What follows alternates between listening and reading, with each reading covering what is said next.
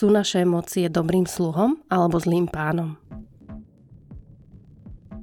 V tejto epizóde budeme rozoberať naše emócie, čo sú a čo nie sú Emócie sú čosi, čo nie sme my. Emócie sú absolútne prítomné v každom jednom našom okamihu, ale nie je to to, na základe čoho my si, alebo by sme si mali tvoriť eh, našu identitu. Ako prifarbujú naše zážitky, ovplyvňujú vzťahy a prečo neexistujú dobré a zlé emócie. Neexistujú emócie, ani ja ich nikdy nekategorizujem, že sú dobré alebo zlé. Ja myslím, že máme, sme sem prišli preto, aby sme si zažívali všetko. Porozprávame sa tiež o tom, ako funguje obojsmerná komunikácia medzi telom a myslou. Tá naša mysel je absolútne zázračná v tom, že ako si dokáže tie emócie otvoriť im dvere, prizvať ich, aj keď sa v tej chvíli vôbec na fyzickej úrovni nedejú.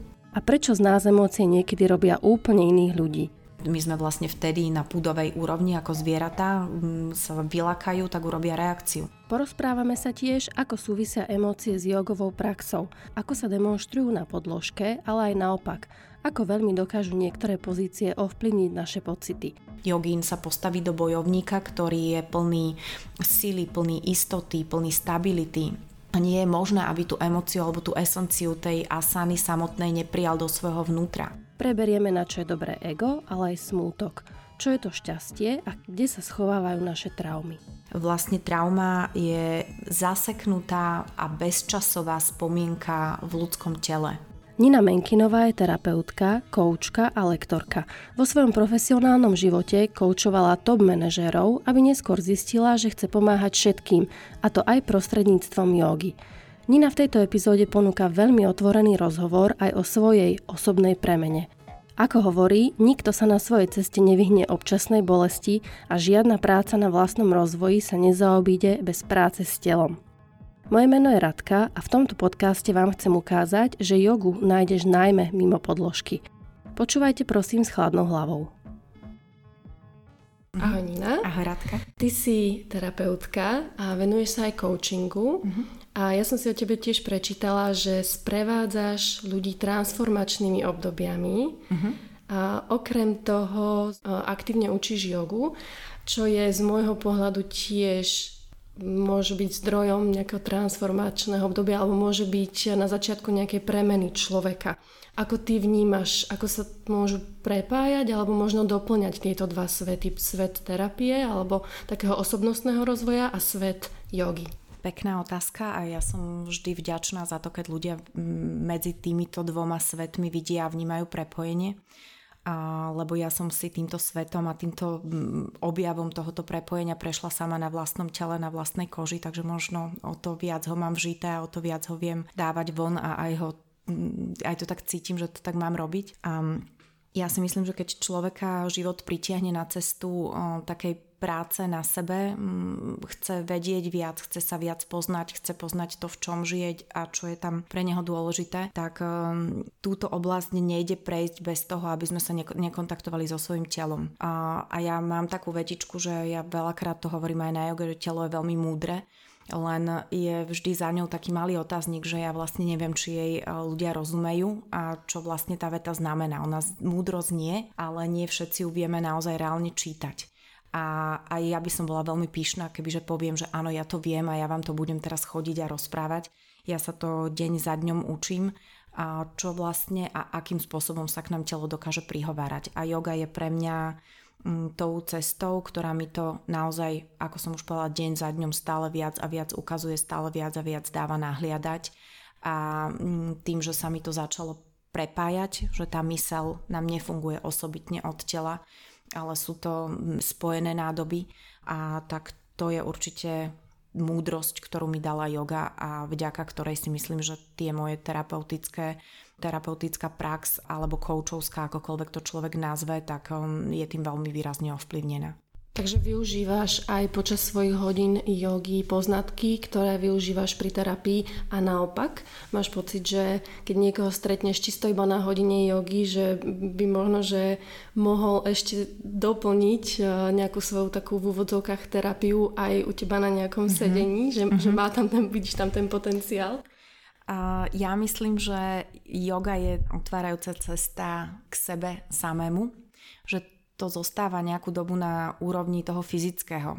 Všetci to poznáme, kto jogu naozaj robíme, že sme si prešli fázou, keď to bolo len o tom, že sa naše telo zrazu začalo cítiť dobre a vyzerať dobre alebo lepšie ale pre mňa, mm, tak ako som povedala, yoga otvorila cestu ďalej k tej mysli a deje sa to u ľudí prirodzene. Ja sa veľmi snažím ísť e, touto cestou tak, že ja nikomu nepodsúvam. Ja nemám pocit, že by ľudia mali na niečom pracovať. Ja mám pocit, že ak človek počká na ten správny moment, ktorý my nevieme, ktorý je a ktorý každý vie zacítiť v tom svojom tele a v svojej mysli, tak to je pre neho ten správny moment. Paradoxne, ale aby som odpovedala na tú otázku úplne konkrétne, tak áno, veľmi veľa z um, tých, ktorí sú mojimi žiakmi v joge, tak um, sme spoločne v tej práci aj terapeutickej alebo v tej práci s myslou. Čiže tá terapia jogou, ako to ja volám, sa mi veľmi s tou uh, terapiou slovom prepája. A ty vlastne počas terapie alebo počas svojej práce pracuješ, predpokladám, vo veľkom s emóciami človeka. Ako ty vnímaš emócie? Sú pravdepodobne potrebné, všetci ich zažívame. Mm, dajú sa rozdeliť na dobré a zlé, ktoré chceme a ktoré nechceme, alebo svojím spôsobom potrebujeme všetky, lebo nám niečo napovedajú Emócie sú pre mňa veľkou témou aj osobne, mm, lebo bolo určité obdobie v mojom živote, kedy som sa vyslovene tou témou zaoberala a stále ma mátala otázka, že čo to je vlastne tá emócia. Máme ich zažívať, nemáme ich zažívať, ako sa tvoria, kde vznikajú, mm, ako nami prúdia, kedy odoznievajú? A prečo. Mala som okolo tejto témy veľa otázok, aj um, môj psychoterapeutický medzinárodný výcvik znamenal, že ja som mojich učiteľov um, častokrát úplne z iných kontinentov stále sa pýtala, aby mi vysvetľovali, ako to vlastne s tými emóciami je.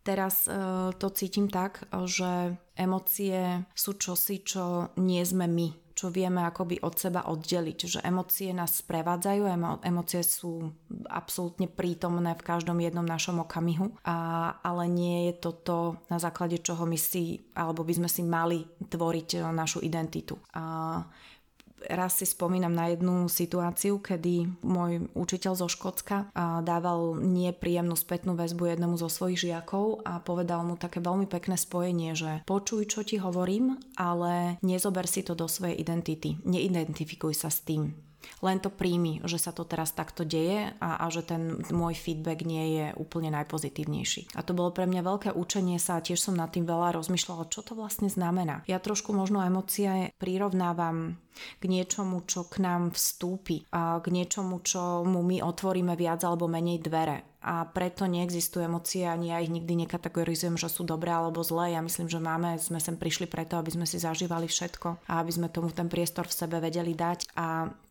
ja poviem taký malý príklad, ako ja vnímam, že emócie pracujú. Ležíme ráno, sme sa zobudili v teplej posteli, vieme, že máme čo mať na raňajky, um, telo je oddychnuté po noci a v zásade sa pre telo fyzické dejú len samé príjemné veci. Napriek tomu my už hlavou um, prechádzame deň, my už sme sa do tej našej identity a do toho našeho, čo ja volám nálepok, ktoré si ráno lepíme na čelo, už sme sa do toho ako keby preniesli a už uh, v tej teplej posteli s dobrým jedlom, ktoré už treba rozvoniava z kuchyne, my vieme zažiť tak silnú emociu, keď si povedzme predstavíme, že ma za hodinu čaká meeting s mojim nahnevaným šéfom, alebo že ma čaká nejaká situácia, ktorá je nepríjemná, alebo si predstavím, že sa za chvíľku budem konfrontovať s mojimi deťmi, lebo tým sa vstávať nechce vôbec. A mne, môjmu telu sa stále deje to isté, čo sa mu dialo predtým, len mne sa zrýchli tep, mne zvý, sa zvýši tlak, e, ja sa začnem v tej posteli mrviť, ja sa prestanem cítiť dobre, prehadzujem sa a už je zrazu z príjemného pocitu, kto, o ktorom by samotné telo na fyzickej úrovni mohlo hovoriť, tak je zrazu z neho hrbka, hrba nervov alebo úzkosti a s týmto vykračujem vlastne do dňa. Čiže tá naša mysel je absolútne zázračná v tom, že ako si dokáže tie emócie otvoriť im dvere, prizvať ich, aj keď sa v tej chvíli vôbec na fyzickej úrovni nedejú. Len sa dejú v našich nejakých projekciách, v hlave, v predstavách, ale dokážeme majú zažiť veľmi podobne, ako keby sme v tej situácii reálne boli. Ja to volám, že tie naše filmy alebo tie projekcie, ktoré nám idú hlavou, keď e, v tú situáciu ešte vôbec nezažívame, ale my už máme toľko scenárov, ako to celé dopadne a tú situáciu vlastne e, na nejakej energetickej úrovni už toľkokrát ňou prejdeme, toľkokrát si ju prežijeme, že ona už potom v tej realite, či je taká istá alebo je iná, už možno, že až takú tú silu nemá, lebo my už sme ju zažili, ten film už sme si prehrali x krát predtým. Čo myslíš, že sa dá proti tomu robiť, aby sme si v konečnom dôsledku tie raňajky užili a nemali stiahnutý žalúdok mm-hmm. na základe tej úzkosti kvôli tomu, čo očakávame, že sa stane o hodinu? Ja hovorím, že vlastne mm, to slovíčko, že uvedomiť si, byť si vedomý, vedieť, čo sa mi deje, je úplne základ akejkoľvek práce, mm, ktorou sa rozhodneme ísť. Pokiaľ sa nám veci dejú, ako sa väčšina ľudí emócie naozaj dejú. Oni častokrát ani nevedia povedať, že mm, a mne sa to deje takisto, samozrejme, však som človek z mesa a kosti, že niekedy neviem, prečo som smutná, niekedy neviem, prečo som zvýšila hlas, eh, lebo tá situácia nezodpovedala tomu, povedzme, alebo niekedy zareagujem zbrklo, lebo som tými emóciami presítená a neviem to v tej chvíli zvládnuť. Čiže ten, tá konfrontácia s tou silnou emóciou, lebo je to veľmi silný mm, vlastne taký mm, až biochemický proces, ktorý nás zaplaví a my sme trošku ako keby už potom tou emóciou eh, posúvaní do toho, čo máme robiť a strácame práve naopak. My v tej emócii trošku strácame seba. Pokiaľ tá emócia je, a väčšinou oni bývajú silné a intenzívne a prekračujúce taký nejaký náš stred a či je to emócia, ktorú my označujeme, lebo sme sa tak rozhodli, že to je tá zlá, ak nej pridám hnev, smútok, lútosť alebo zlosť, agresivitu, alebo idem na druhú stranu tej tej, tej polaritnej škály. Tam by sme možno mohli vnímať práve také tie tešenie sa, radosť, lásku, ale aj tá, keď je v extrémoch, tak je to vždy proces, ktorý sa nám deje a v ktorom väčšinou nebývame úplne vedomí. Čiže ja si to tak predstavujem, že tá emocia nás tak, my jej otvoríme dvere, lebo my sme v tej chvíli vlastne zraniteľní a slabí a nie úplne vieme, čo sa nám ide diať. My jej proste tie dvere doširoka otvoríme a ona do, do tých dverí úplne plnou silou vkročí asi nás vlastne tak schmatne a nami narába. Čiže ten prvý krok, vrátim sa k začiatku tej otázky, je, je vlastne o tom, že začnem viac vedieť, čo sa mi deje a že si možno úplne len veľmi jednoducho poviem, ja ležím v teplej posteli, mne sa ešte nič z tohoto môjho scenára neudialo. Možno ten šéf bude chorý, možno to dieťa už vstalo a, a možno ma tam čaká niečo teplé od neho na tom stole a, a, a nenechám ísť ten proces, ktorý je silnejší v tej chvíli ako ja, ale zoberiem to trošičku viac do svojich rúk. Hovorí sa presne, že ako náhle my sme schopní pozorovať svoje emócie, v tom momente nás už prestanú ovládať, prestanú mať nad nami moc. To je možno, že aj moja ďalšia otázka, že je to teda nutné, že ľudia sú naozaj odkázaní alebo sú vydaní na pospas svojim emóciám, že treba s tým asi uvedomele pracovať. Asi to nie je len tak, že ja si poviem, že aha, teraz sa mi toto deje, a nebudem už sa báť toho, čo sa mi ide stať o hodinu alebo zajtra alebo o týždeň. Asi treba nejakú uvedomelú prácu s tým no, robiť. Ja som nedávno písala pre moja psychológia jeden článok, kde som si to aj tak pre seba v podstate pomenovala a teda verím, že aj pre čitateľov, a že šťastie je drina. Že vlastne ten šťastný pocit nie je možno, že úplne tá euforia, ktorá mm, na nás sadne, lebo sme sa narodili pod šťastnou hviezdou. Ja v také veľmi neverím. Ja mám pocit, že k šťastiu alebo k takému pocitu, možno ja to slovičko až tak nemám rada, ale možno k takému pocitu plnosti a spojenia so sebou prichádzame práve cez tú dennodennú prácu krôčik za krôčikom. Niekedy situáciu zvládneme, niekedy znova spadneme do toho nášho vzorca, ktorý máme zaužívaný. Určite to, že sme si viac vedomi, čo sa nám deje, aj keď urobíme chybu, ale že spätne viem, že zbytočné, zbytočná reakcia, um, zbytočne som sa nechala strhnúť, v podstate to nikomu nič neprinieslo, ani mne nie, ani tomu druhému človeku, len nám to zobralo energiu. A ja sa sa Rádka trošku takto vrátim, lebo mi to príde pekné prepojiť to s tým telom, tak ako mm. si začala. Um, telo vie, telo je múdre práve v tomto. Telo vie, keď sa mu deje silná emocia, lebo mm, sa v ňom deje buď tras, alebo, alebo chvenie, alebo naopak stiahnutie, stráti komfort, mm, ide nám to do orgánov, tak ako si povedala, že sú samozrejme pe- veľmi pekné teórie, kde nám čo sadá, kde nám čo sídli, kde sa vytvárajú bloky spojené s akým typom emócií. A, a vlastne my sa to možno v tej chvíli ani nepýtame toho tela my to vieme, že sme není v pohode, ale my to málo sledujeme. A pre mňa napríklad takým pomocníkom alebo dvoma pomocníkmi je dých a priestor v tele. Dých nám vždy povie, Dých sa nám splitčuje, zrýchluje, keď sme v strese. Sami vieme, že to hlboké nadýchnutie nám nejde, že to treba, aby sme si to naozaj vedome nejakou myšlienkou vsunuli. Dýchaj, upokoj sa dýchom. V tomto je yoga mm, ten najlepší učiteľ, akého som mohla v živote stretnúť. Naučil ma dýchať, čo ja považujem za obrovskú vec a snažím sa to dávať aj ďalej. A druhým pomocníkom som ho nazvala, že priestor, lebo tam sa pre tú emóciu, ktorá k nám vstúpi a ktorú povedzme chceme viac riadiť, ovládať alebo si jej byť len vedomý, tak mm, málo priestoru spôsobí to, že nám sa do povedzme našej hrude, ktorá je stiahnutá v emócii, ktorú nechceme, tak veľmi okrem tej samotnej emócie nič nezmestí. My keď nám sa tam usídli po nejakej traume smútok, tak on tam veľa kamarátov vnútri nemá. On tam sedí, kráľuje tomu priestoru, ktorý je stiahnutý a mm, my vlastne sa veľmi neliečíme, lebo, lebo stále vlastne sa stretávame len s tým našim smútkom. A yoga má napríklad vďaka mm, pre mňa veľmi silným pozíciám, ktoré otvárajú hrudník, čiže záklonom, naučila pracovať s týmito emóciami tak, že keď my ten hrudník aj na fyzickej úrovni otvoríme, tak vedľa toho smútku zrazu vytvoríme priestor, že aha, možno, že by tam mohlo byť kúsok aj tej radosti. Prečo to tak je, že napríklad záklony asi každý, kto už mal takúto nejakú intenzívnejšiu zákonovú, uh, zákonovú prax, či už je to druhá séria štangy alebo hociaký iný štýl jogy, ten vie, že naozaj po intenzívnych zákonoch prichádzajú veľmi silné emócie a z mojej skúsenosti, aj čo som sa pýtala ľudí, každý to má inak. Jeden zažíva intenzívny smútok, niekomu niekto začne plakať mm. bez príčiny, niekto zase začína, e, zažíva pocity eufórie alebo takého šťastia.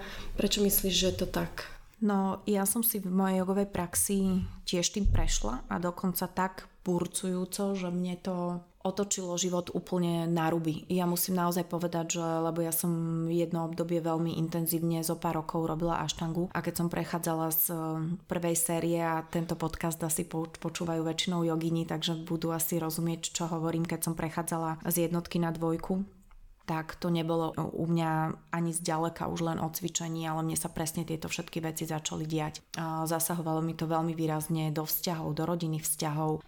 Vyslovene sa mi začala vtedy diať v živote až taká tá transformácia, ktorou teraz, lebo tak si začala ten rozhovor a ma napadlo, že môže niekoho napadnúť, čo to vlastne znamená sprevádzať transformáciou to, keď otvoríme sa naplno emóciám, staneme sa veľmi zraniteľným a preto k tomu patrí veľa možno plaču, veľa možno aj smutkových vecí. Mm, všetko to nami ale ako nejakým kanálom alebo nejakým zdrojom alebo nejakou spojnicou v podstate asi musí prechádzať, aby sme boli schopní sa niekam posunúť. Takže aj ja som si, ja to veľmi dobre poznám, prešla som si tým aj osobne a možno len ako keby ďalšia obrovská ukážka toho, že ako je telo s tou myslou prepojené. My, m, možno pred desiatimi rokmi by ma ani nenapadlo, že keď otvorím hrudník, tak ja tým otváram svoje emócie a teraz som o tom plne presvedčená.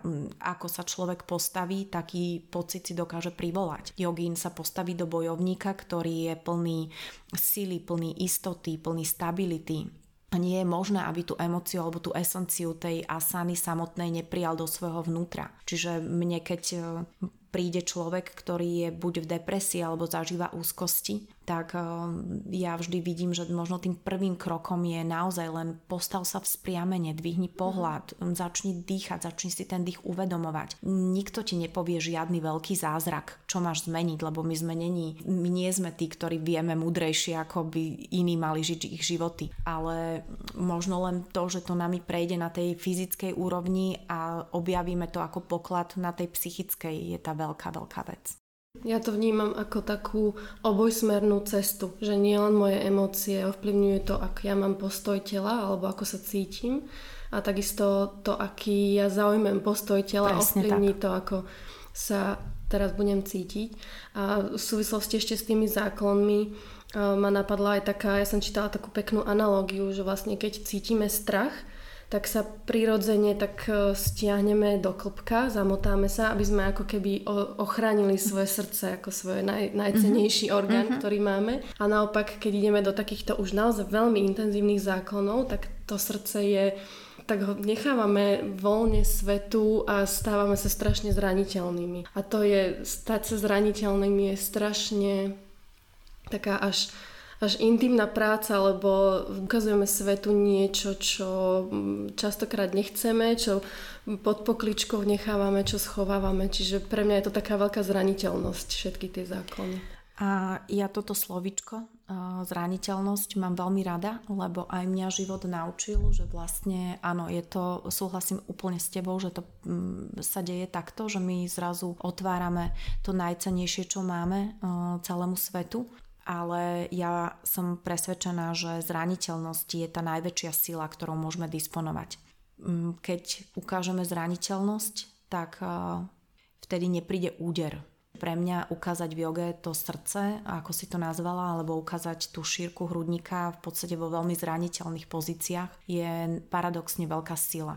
A ešte to tak dokončím, že tá sila asi málo kedy sa rodí bez bolesti že na to, aby, sa, aby sme my boli schopní vyprodukovať silu, tak musíme mm, si v živote asi prejsť a odskúšať, aby sme si ju naozaj nabrali v rôznych situáciách.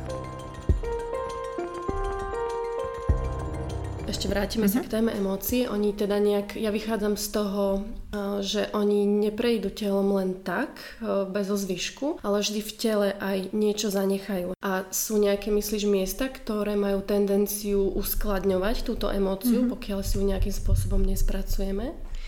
Určite áno, sú rôzne také, v nejakých teóriách sa to volá, že lapače stresu, ktoré nám sedia povedzme naši v trapezových svaloch. Sú rôzne časti tela a teda každý má tendenciu niečo chytiť lepšie. Mňa e, zaujíma možno viac to, než to, že ktorý orgán to je, alebo ktorá časť tela to je, ktorá ten stres chytá. To, že ako z toho vona. Ja použijem taký príklad e, toho, ako funguje trauma. Vlastne trauma je zaseknutá a bezčasová spomienka v ľudskom tele. Čiže vlastne my už jej ani častokrát tej traume, lebo sa udiala dávno, nevieme pripísať čas, miesto, vieme, že sa nám niečo stalo a tá zaseknutosť zostala ako keby v forme toho bloku. A malé deti alebo zvieratá majú ak sa im deje čosi, že sú vo veľkom nekomforte, že sa im deje nejaká trauma, tak oni, ich telo reaguje na to takým zvláštnym trasom a ktorým vlastne oni sa tej silnej emócie dokážu vďaka tomu silnému trasu zbaviť. A my, čím už máme viac rokov, viac e, potreby mať silnejšie ego, viac sa v tom svete našom hýbať tak vyrovnane, tak my možno nenecháme tú emociu tej traumy našim telom odoznieť. My sa stále snažíme, aby sme zachovali tú našu silu, rozvahu a tým, že ona neprejde tým telom, neprejde tak, ako potrebuje prejsť, nedostane ten priestor na to, tak uh, samozrejme, že to telo si ju niekde chytí, stlačí, uloží a ona tam sedí a do nej to sami vieme, že každý máme tie svoje pandoriné skrinky alebo boxiky, ktoré sú neotvoriteľné, lebo mm, až nevieme predpokladať, čo nám z nich povylieza, tak držíme ich naozaj až zabetonované. A potom pracovať spätne s takýmto nejakým typom bloku sa z môjho pohľadu bez toho, aby bolo zaangažované do toho telo, to znamená, že aj na fyzickej úrovni úplne nedá. Mm-hmm. Nedá sa o takých veciach len sedieť a diskutovať. A potom pravdepodobne aj tá trauma, o ktorej možno ani nevieme, že ju máme, ale príde nejaký spúšťač, ktorý ani my nevieme, že je to pre náš Presne spúšťač, tak. ale už to nevedomie na to reaguje automaticky. Už tam už nie je rácio, ale sa teda otvorí tá pandorina skrinka, ako si to nazvala a tá trauma sa vyplavuje, my vlastne možno ani častokrát nevieme. Presne tak a ja si aj myslím, že nie je dôležité možno o všetkých svojich traumách, ktorými sme si v živote prešli vedieť. Možno aj dobre, že A možno aj dobre, že, že nevieme, lebo tá hlava je múdra, tá nám vyšpekuluje z traumy mega traumu a častokrát tam už spätne sú popridávané veci, lebo my sa v tých roliach tých obetí cítime väčšinou celkom fajn. Takže ja si myslím, že to riešenie cez tú hlavu nám veľa mm, úsmevov neprinesie. My sa len možno viac do toho celého ponárame. Preto znova zopakujem, že telo je múdre, treba mu dať dôveru, treba s ním pracovať, treba sa ho práve, možno aj, nemusí to byť yoga, ja, ja nemyslím si, že yoga je všeliek. Pre mňa je neskutočným darom v živote, ale myslím si, že pre každého je to, môže by to byť akýkoľvek iný typ procesov otvárania fyzickej práce. Možno len cez vizualizáciu sa dajú robiť veci, ktoré my zažívame, my jogíni teraz myslím, zažívame cez telo. Takže tie cesty sú pre každého iné, ale tej ceste cez telo ja veľmi dôverujem.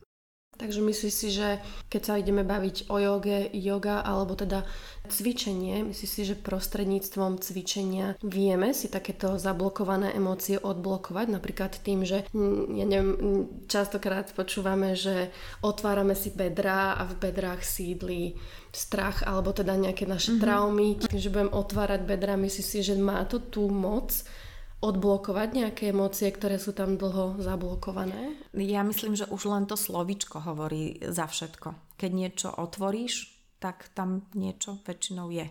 A, takže už len ten proces toho otvárania a tej práce s telom a v podstate stále stimulovania toho kolbu nemôže priniesť nič zlého, pokiaľ nejdeme samozrejme cez zranenie, cez bolesť alebo, alebo nejdeme do extrému ale mm, ja si myslím, že tá práca s telom po podstate akomkoľvek typu pohybu, pokiaľ to nie je naozaj niečo, o čom ani nechcem hovoriť, že to nemá hlavu a petu, že je to len proste nejaká adrenalinová práca a, a že to nemá, nie je to nejakým spôsobom ukotvené, tak uh, nám prinesie úsmev na tvári.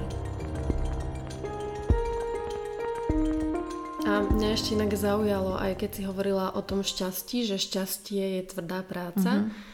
Um, lebo mm, to mám vlastne vypozorované sama, sama zo seba, že tie momenty, keď je človek veľmi šťastný, uvedomuje si, že je šťastný, ja si to väčšinou neuvedomujem a prichádza to až spätne. A tie emócie šťastia si ako keby nevieme uvedomovať v tom okamihu, keď sa nám dejú.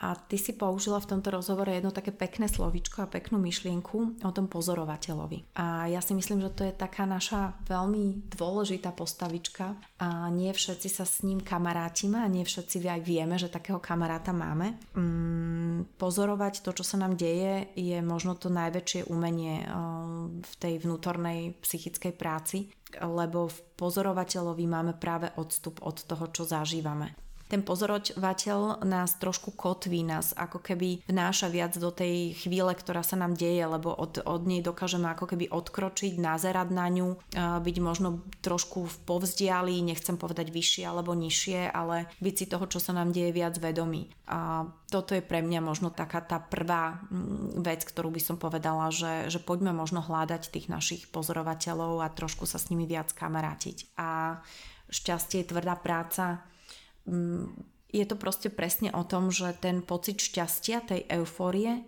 je iný ako pocit nejakej kontinuálnej plnosti s tým, čo robím, čo žijem, takého nejakého prepojenia. A ten pocit eufórie zažijeme, lebo nám niekto daruje niečo, po čom sme túžili, alebo prvýkrát urobíme vec, ktorú sme chceli urobiť. Tá eufória príde, ale ja sa len pýtam, je eufória šťastie? Mm, možno keby sa každý sám seba spýtal, čo, je, čo to je vlastne šťastie? Musíme mať naozaj všetko, alebo nám stačí na to šťastie len sa prejsť e, lesom, alebo len niekoho, koho ľúbime a chceme mu prejaviť lásku, objať. Nie sú to práve tie malilinké veci v živote, ktoré možno keby sme niekomu povedali, tak v tom žiadne šťastie veľké nenájde, ale nám, my si ich pamätáme dlho, dlho. Radka, ja som není zastancom toho, aby sme sa ani si nemyslím, že je to možné, ani si nemyslím, že to chceme sa dostať do stavu, že nič sa nás nedotkne, že si tie emócie nezažívame. Vôbec nie, oni patria k nášmu životu a patria k našemu fungovaniu v tele a je to v podstate veľmi krásna vec. A ja v tom spomínanom článku, ktorý som písala, tak ja som si tam urobila takú pomôcku, aby som v tom možno bola zrozumiteľná, že ja som si nazvala svoje postavičky Veľká Nina a Malá Nina. A Malá Nina si to zažíva všetko aj v vo veľkej intenzite tých emócií, aj svoje smutky, aj svoje hnevy, aj svoje radosti a šťastia. A len veľká Nina je už niekto, kto si vie povedať, že uh-huh, tak teda si sa poriadne naštvala. A koľko ti ten tvoj hnev trvá? A bude iný, je iný teraz? Alebo uh, čo sa stane, keď sa ráno vyspíš, čo sa z toho hnevu zrazu, čo sa s ním udeje, úplne jednoduchý príklad. Večer napíšeme nahnevaný mail niekomu, neodošleme ho, lebo nás ešte nejaká kvapka rozumu zastaví, že počkaj, nech to z teba vyprchá a ráno ho komplet celý prepíšeme, lebo mm, zrazu jedna emocia nahradila druhú. Čiže to nie je niečo, znova sa vraciam k tomu, čo som povedala, že emócie nie sú my. A oni sa nám dejú, oni k nám pristupujú, my ich buď viac alebo menej k sebe pustíme lebo je to veľmi prirodzené, ľudské a v svojej podstate krásne, ale netvoria našu podstatu. Môžeme od nich odstúpiť, môžeme, sa, môžeme s nimi pracovať, môžeme si povedať, že tak teraz som v smútku a ja z neho neviem odísť a ja v ňom potrebujem byť, lebo sa mi stalo niečo v živote, čo mm, nevie odznieť len tak len vedieť, že v tom smutku sme a že teraz tam chvíľku žiadna emo- iná emocia nemá šancu vstúpiť. Tak si ho proste dovolme. Ja som eh, aj čítala, že ten limbický systém v nervovom systéme je eh, rýchlejší, to je ten, ten systém zodpovedný za emócie, je rýchlejší ako ten racionálny. To nevedomé konanie je vždy rýchlejšie. To je ten náš úplne pôvodný mozog, ten mm-hmm. taký, on sa volá aj plází mozog, mm-hmm. ktorý zapája a spúšťa teda len tento limbický systém, mm-hmm. v ktorom sú inštinkty. To je, my sme vlastne vtedy na púdovej úrovni ako zvieratá m, sa vylakajú, tak urobia reakciu. Tam nie je vôbec prítomná, m, prítomné e, tie ďalšie úrovne. A čiže my keď ideme do tohoto úplne pôvodného, tak samozrejme, že reagujeme len, len v tom našom zvieratom zvieracom stave budovo. Čo potom o dve minúty lutujeme. Akurát možno, čo mňa napadlo je, že každý má nejaký iný reakčný čas, že sú emócie, ktoré majú rôzne dlhé časy na spracovanie. Áno, súhlasím, že je rozdiel, keď nás nahnevá predavačka v obchode a prejde mnou hnev, ako keď mi zomrie blízky človek a viem, že na mňa sadol smútok, ktorý sa možno nikdy ani nevylieči a bude mojou súčasťou. A emócie doznievajú inak podľa intenzity. Ja si však ale myslím, že možno neexistuje väčší a menší problém u človeka, že nie je jeden v horšej situácii ako v druhej, je to len vec toho, že ako to silno my prežívame. Niekto môže byť schopný sa so smrťou blízkoho vyrovnať v zásade veľmi dobre, lebo príjma život a smrť ako čosi, čo je na jednej úrovni, len mm, jedno prestupuje do druhého a naopak a toho istého človeka, ktorý už má takúto vysokú teóriu o živote a už to vie tak nejako príjmať, môže tá predavačka rozhodiť tak veľmi, že sa z toho svojho hnevu nevie veľmi dlho vymotať. Čiže možno ani u mňa nezáleží od udalosti, ktorá sa stala, ale od toho, že ako veľmi tomu otvoríme dvere a ja si myslím, že aj v smutku aj v dlhodobom smutku a vieme byť mm, vedomé a vieme byť uh, tak, že ten smutok možno počase dokáže dať každej našej jednej veci, ktorú v živote robíme, zmysel. Že ten smutok je takou našou súčasťou, že vlastne z jeho miesta vieme urobiť veľmi veľa pekných vecí, veľmi veľa pomáhajúcich vecí, veľmi veľa súcitných vecí, veľmi veľa vecí, ktorými pochopíme to, čo by sme inokedy nechápali že nám možno aj takéto tie emócie, ktoré sú naozaj že ťažké, silné a dlhotrvajúce, dávajú také iné ja a možno aj nejaký dar do života, ktorý si len možno nepomenujeme takto, ale ži- žiť ho žijeme. Že nám ukážu nejaký aspekt našej osobnosti, o ktorej by sme možno ani nevedeli. Napríklad. Mm-hmm. Mm-hmm.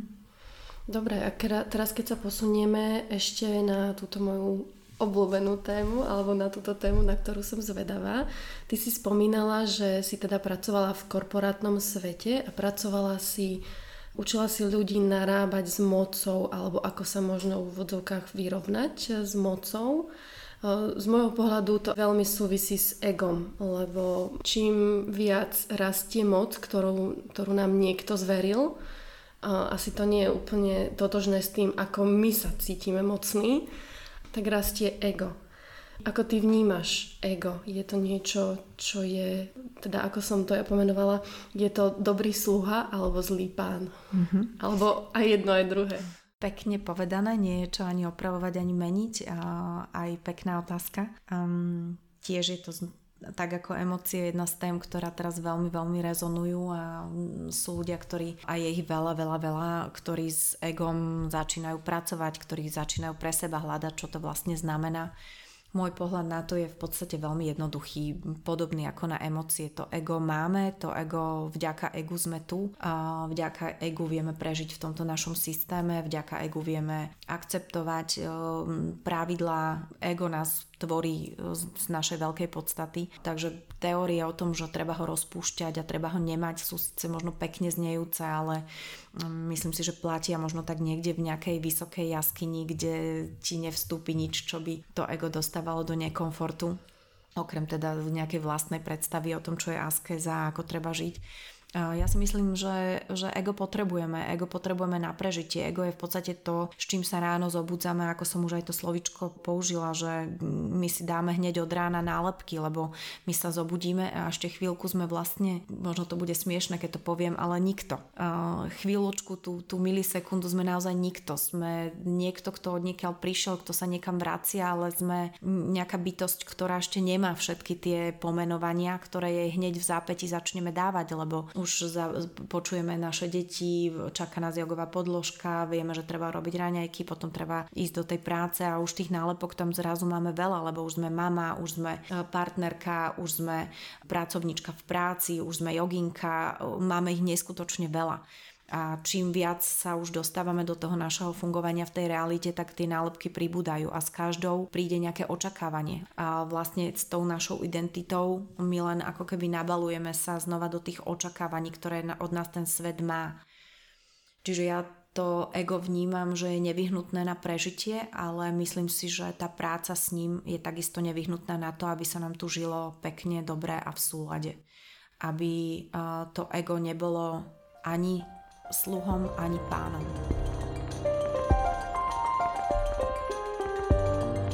A čo naše ego na podložke, keď eh, cvičíme, lebo to nás môže na jednej strane hnať ďalej, posúvať ďalej, aby sme išli eh, do možno sfér nepoznaných, do pozícií, ktoré sú pre nás výzvou. Na druhej strane môže viesť k zraneniu. Pre mňa je také možno dôležité si povedať, že jogin je taký istý človek ako všetci ostatní. Robí niečo, čo možno z pohľadu niekoho by mohlo byť považované za duchovnejšie, čistejšie, vznešenejšie, ale v podstate robíme činnosť, v ktorej my vieme povedať, čo sa nám páči, čo sa nám nepáči, ako by sme chceli cvičiť, alebo komu, na koho tak trošku očkom pozeráme, že á, tá, táto robí lepšie ako ja každý to máme, dať to preč by sme z môjho pohľadu trošku klamali samu seba, ak by sme si mysleli, že to je možné. Mm, ja si myslím, že v joge, tak ako aj v iných aktivitách, je, je taký ten veľmi prirodzený pocit toho, že chcem to zvládnuť, chcem urobiť krôčik ďalej, chcem do tej dvojky alebo prípadne zažiť čosi z trojky aštangovej série je úžasný pocit, ten si mm, je zbytočné kradnúť len keď sa možno vrátim e, k joge, tak yoga nie je len to fyzické cvičenie, yoga nie je len tá asana prax. A yoga je napríklad aj o tom, že si tú tvoju dovolenku dokážeš presne zažiť na mieste, kde sa tá dovolenka aj deje, lebo sa na to dokážeš vyladiť, sústrediť, zamerať pozornosť, mm, byť so sebou úplne plným, plným, plným a to je už ako keby znova ďalší posun v tom, že kde chápeme, že kde sa tá joga deje, alebo ona sa nemusí nevyhnutne na tej jogovej podložke udiať. Ona sa môže diať v našich vzťahoch, môže sa diať v našich maličkostiach. Ja poviem takú vetičku, ktorou dúfam, že sa tiež nikoho nedotknem, ale um, je pre mňa veľmi dôležitá. Uh, znie uh, Boh žije v detaile a myslí sa ňou to, že pre nás naozaj tou našou najkrajšou cestou životom je robiť tie maličké veci s plnou láskou, s plnou pozornosťou a tak naozaj.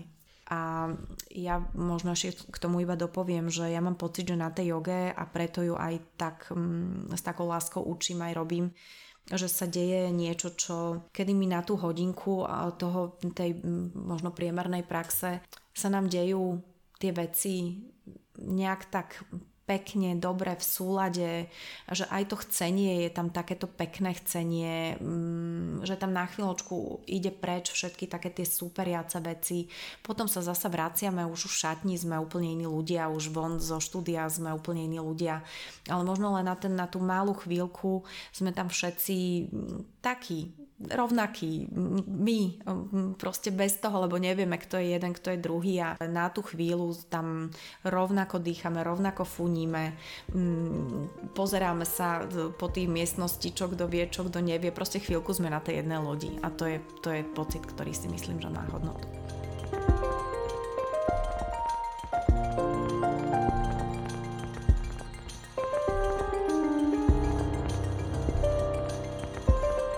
Na záver ešte malá prozba a veľké poďakovanie. Ak sa vám podcast páči, kliknite na odoberanie nových epizód a prosím, ohodnote ho vo vašej podcastovej aplikácii.